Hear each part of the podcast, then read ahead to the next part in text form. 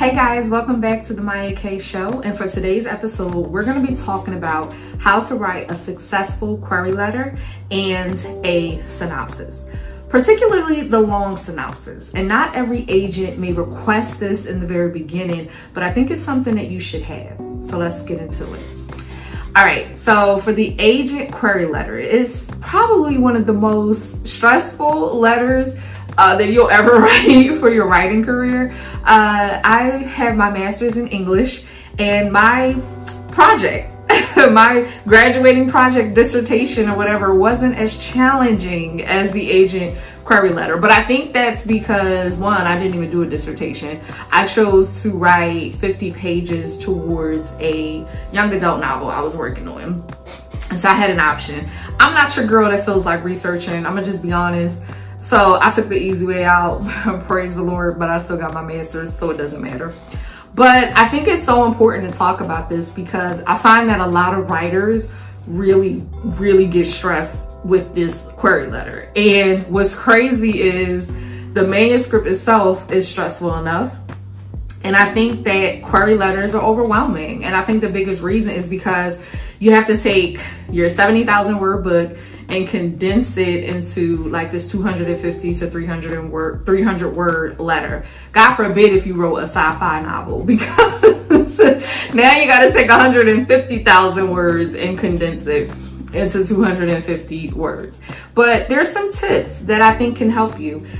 Here's the thing. I have credibility. How I had an MJ manuscript, um, MJ, MG, sorry. This, I'm a basketball girl, I'm thinking about basketball. But I had a middle grade manuscript that was requested um, by five agents, actually. One was a partial.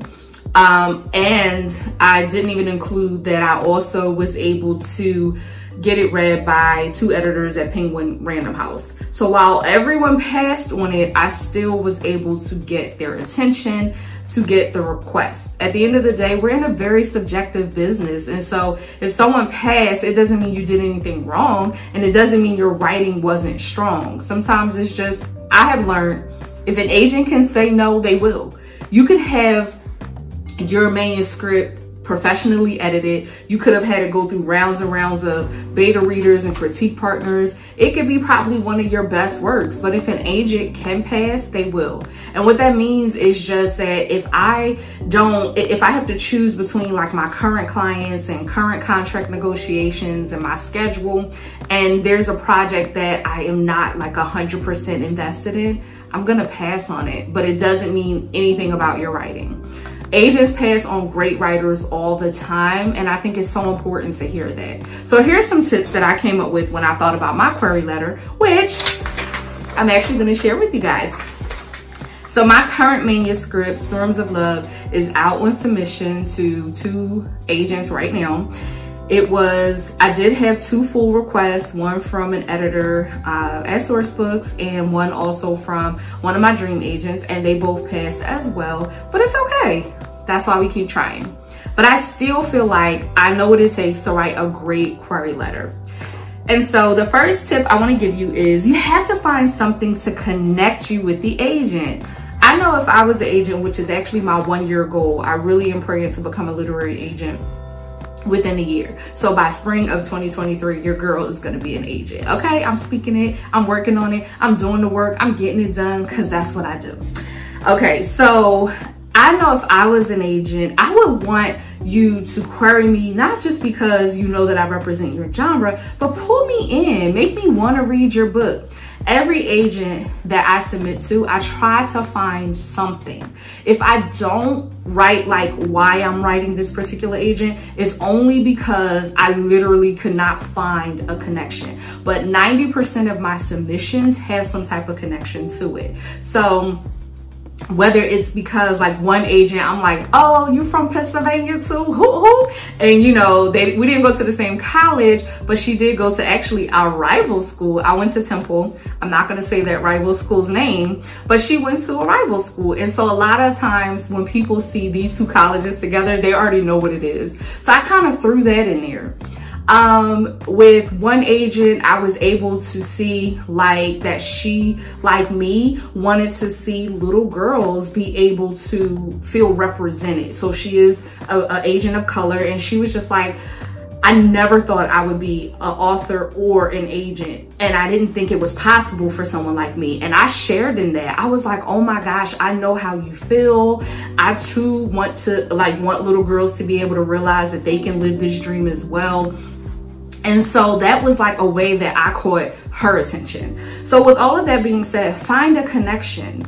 Um, it can be as simple as just reading their bio and like, oh my gosh, we have this in common and we have this in common. Um, it could even be that you went and you found that they represented a book in the in your genre and you said, hey, I'm, I'm writing to you because you represented X, Y, and Z by X, Y, and Z. And I think you'll enjoy this book because it has these three elements that are similar. That doesn't mean you have to have read the book, um, but it could just mean that you know enough about it to compare your title to it. And I have learned agents really love that. So if you have something, that's great.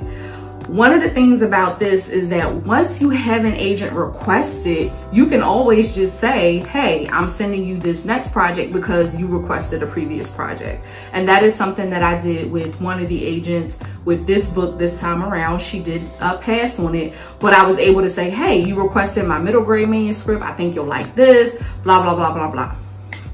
Okay, so find a connection. There should be some type of connection or chemistry. If you don't have it, like what's the point in querying the agent? You know what I mean? Um, and look, and this will at least pull the agent in to get to the bottom of the letter. Like, and, and nothing, nothing else, you want them to get to the bottom of the letter. Okay, my second tip is to keep it short, sweet, and punchy. I am a fan of like pitches, elevator pitches, and log lines. I think every writer should know how to write elevator pitches and log lines. Your elevator pitch is your 60 second pitch. Your log line, in Hollywood, we call them log lines. It's literally one to two sentences that sums up your entire script. And I write them for my book. I write them for all of my manuscripts, all of my books, because I feel like you should be able to discuss this. If someone was standing in front of you right now and you had say a publisher from simon and schuster and you only had two minutes on the elevator with them 60 seconds to tell your pitch and 60 seconds to tell them about who you are you want to make sure that you can get in there and get it done. So i'm going to read my pitch because i don't feel like just like trying to memorize it. So this is my 60 second pitch for storms of love my christian romance novel that is now you know out there circulating Ellie McNeil, a hairstylist and entrepreneur, finds her faith in God and love put to the test when she meets real estate investor Jeremiah Lewis.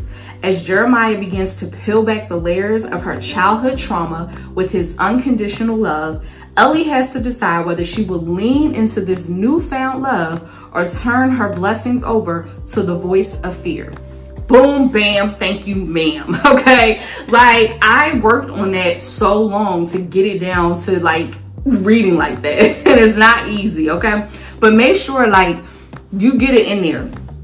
And yes, you should memorize it. You, you should, like, to be honest. But in this case, because you're submitting to an agent, you don't have to memorize it. You just have to get it on paper and submit it via email or whatever the case may be.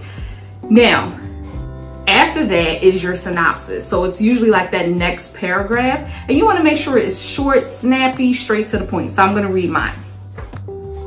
Taking place in Los Angeles and Philadelphia, Storms of Love takes you on a journey through the lives of two people who discover that love doesn't always come riding in on waves of I love you and a bed of roses.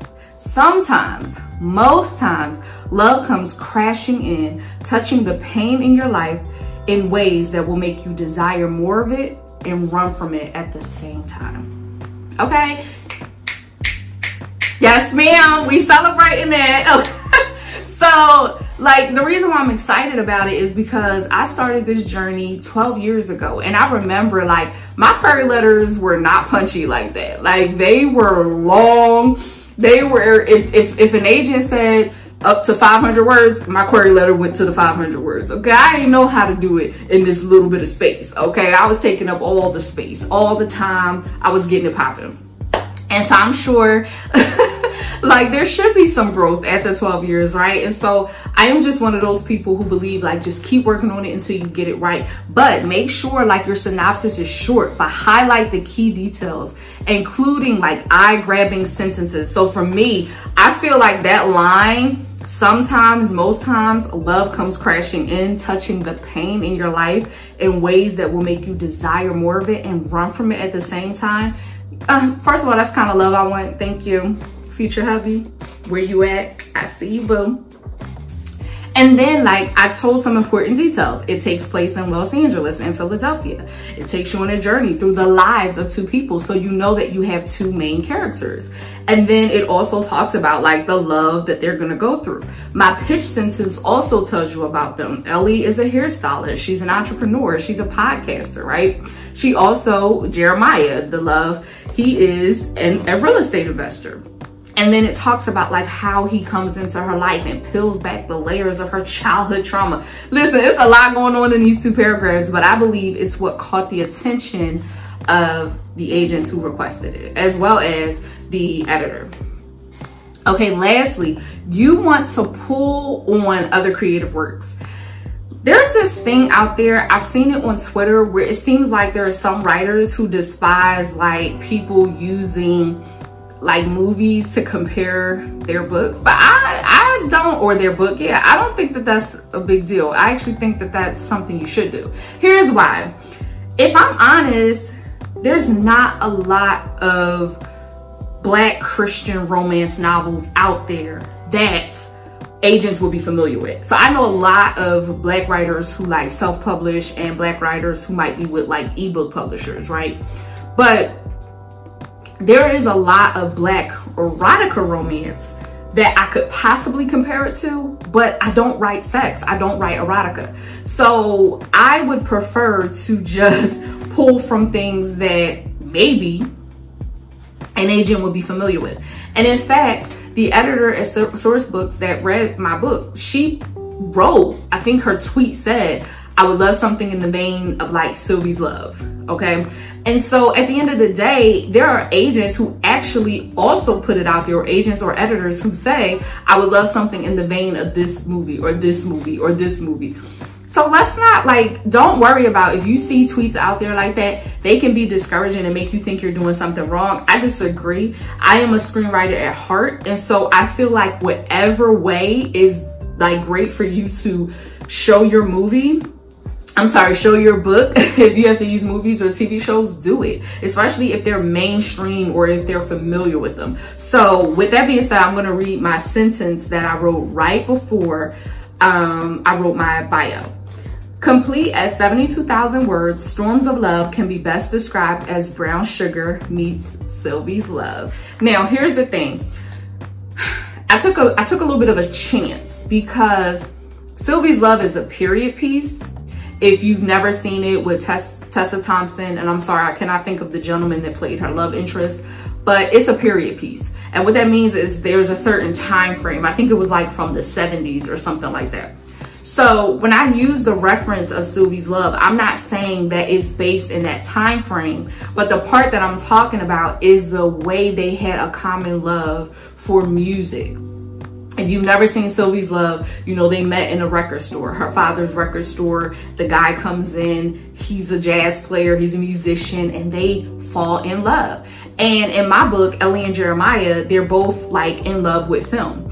Um, and also there's some other elements that I was tying in, like, you know, this whole thing, there's a little girl involved in Sylvie's Love. And even though the way that little girl came about was a little different. There's a little girl named Zoe in my story that pulls these two people closer together. So I took kind of a chance because the agent doesn't know what I'm re like referencing at first glance when they see that.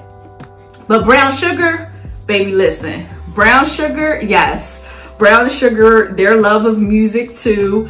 Um, you know, you had Sanaa Lathan's character with Taye Diggs' character. They both loved hip hop. They both, they grew up together. They had this dope love of hip hop. So I kind of compared it to that because Brown Sugar and, you know, my book Storms of Love, they had that commonality. These are two, you know, young, fresh people. They're millennials. They both are in the industry. They both love, again, Hollywood and films. They're actually, they meet on a romantic comedy. So it's kind of like just pulling on certain elements of those movies. I would encourage you to only do it if it's like really close. It doesn't have to be exactly like it, but it should be close. Um, and it's okay to use movies like I said, but this also to me shows that you know there's, there's a market. Like I know that the women who love brown sugar and Sylvie's love would love my book. Now, again, there's no sex in my book. Um, I don't re remember if Sylvie's Love had any real like deep sex scenes. I know Brown Sugar had a couple, a couple of them. But again, the point isn't on that part, but I know that people, there's an audience out there for Brown Sugar and Sylvie's Love that possibly would really enjoy my book. So I say do it. Just don't just do it to be doing it though. Like you, you got to be real careful about that because sometimes I can see why some writers feel like you shouldn't do it because I think people start to harp on it too much and they're just using movies that could possibly be, but they're not really doing the research. So if you're gonna pull on other creative works, I, I mean, hey, I dare you to be different, but just make sure it makes sense. And don't, you don't have to do this. I've, I've done this for literally probably every project I've ever pitched with the exception of like my first two.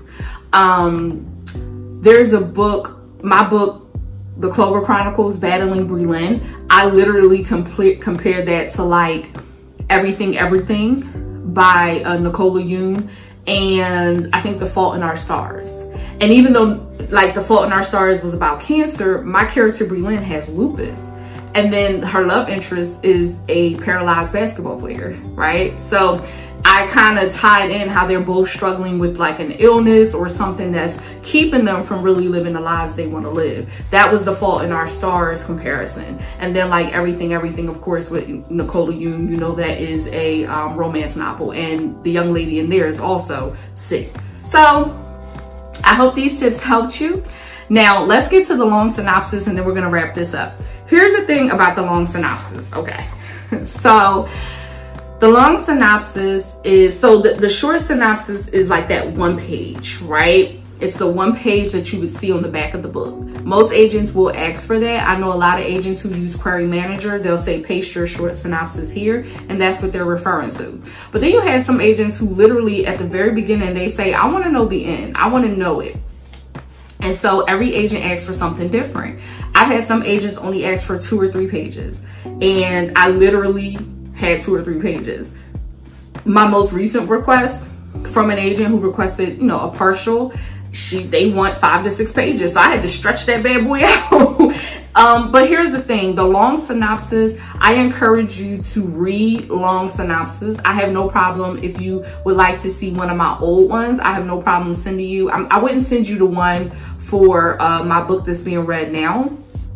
But I do have one for like my MG manuscript as well as for the YA romance that I wrote that I was just mentioning, Battling Breland um, it's it's one of those things where you have to really sit down and you have to be able to read like the full thing in one sitting and literally have the ending. So if you can't like read it and digest it in one sitting and you don't feel like you're hitting on any key points, then the agent's not going to be able to understand it. I think the biggest thing you want to have in that long synopsis is every major plot point every character. A synopsis introduces all the characters and that's what I did. So this is when you like highlight, you'll write it out, but in bold letters, when you get to the new character, you, you say in this chapter, we, you know, this introduces so-and-so, the sister. Now, it is not something that you're doing chapter by chapter. Let's just make that clear. But you're just hitting on all the major plot points. So you guys know that this is something that I do. And so I offer this service. You can go to girlsanthem.biz and you can go to literary services and then you can go to the pricing page and it'll show you. I actually help people with their query and synopsis. Make sure that you, you send me a message or if you just click on that, it'll take you to the contact page if you click on the price. Um, it's actually a great service to invest in because yeah, your first impression is everything. Um, so be sure you go to the website, make sure you click on that uh, services page and you will see I offer either I can coach you through it, which is 250 or I can just review your query in your short and long synopsis. It all it comes with all of that, and I can just give you feedback on it, which is 225. But either way, it's a great thing to invest in because you'll you'll only get this one impression. Um, and right now, um, I don't have any specials for that, but I do have specials for consulting.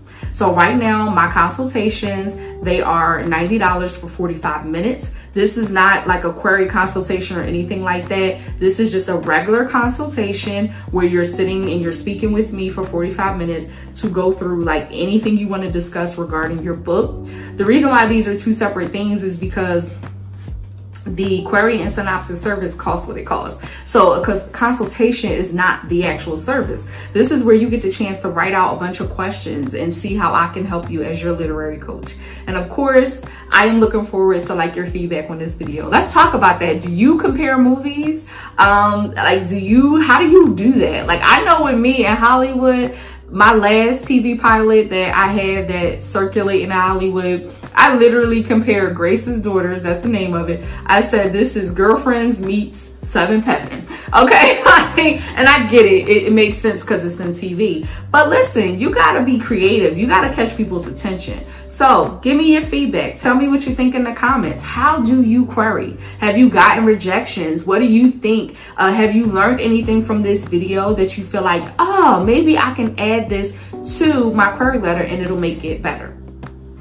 It's your girl Mya Kay. Make sure you follow me at Writer Mya and I will be back with another video very soon.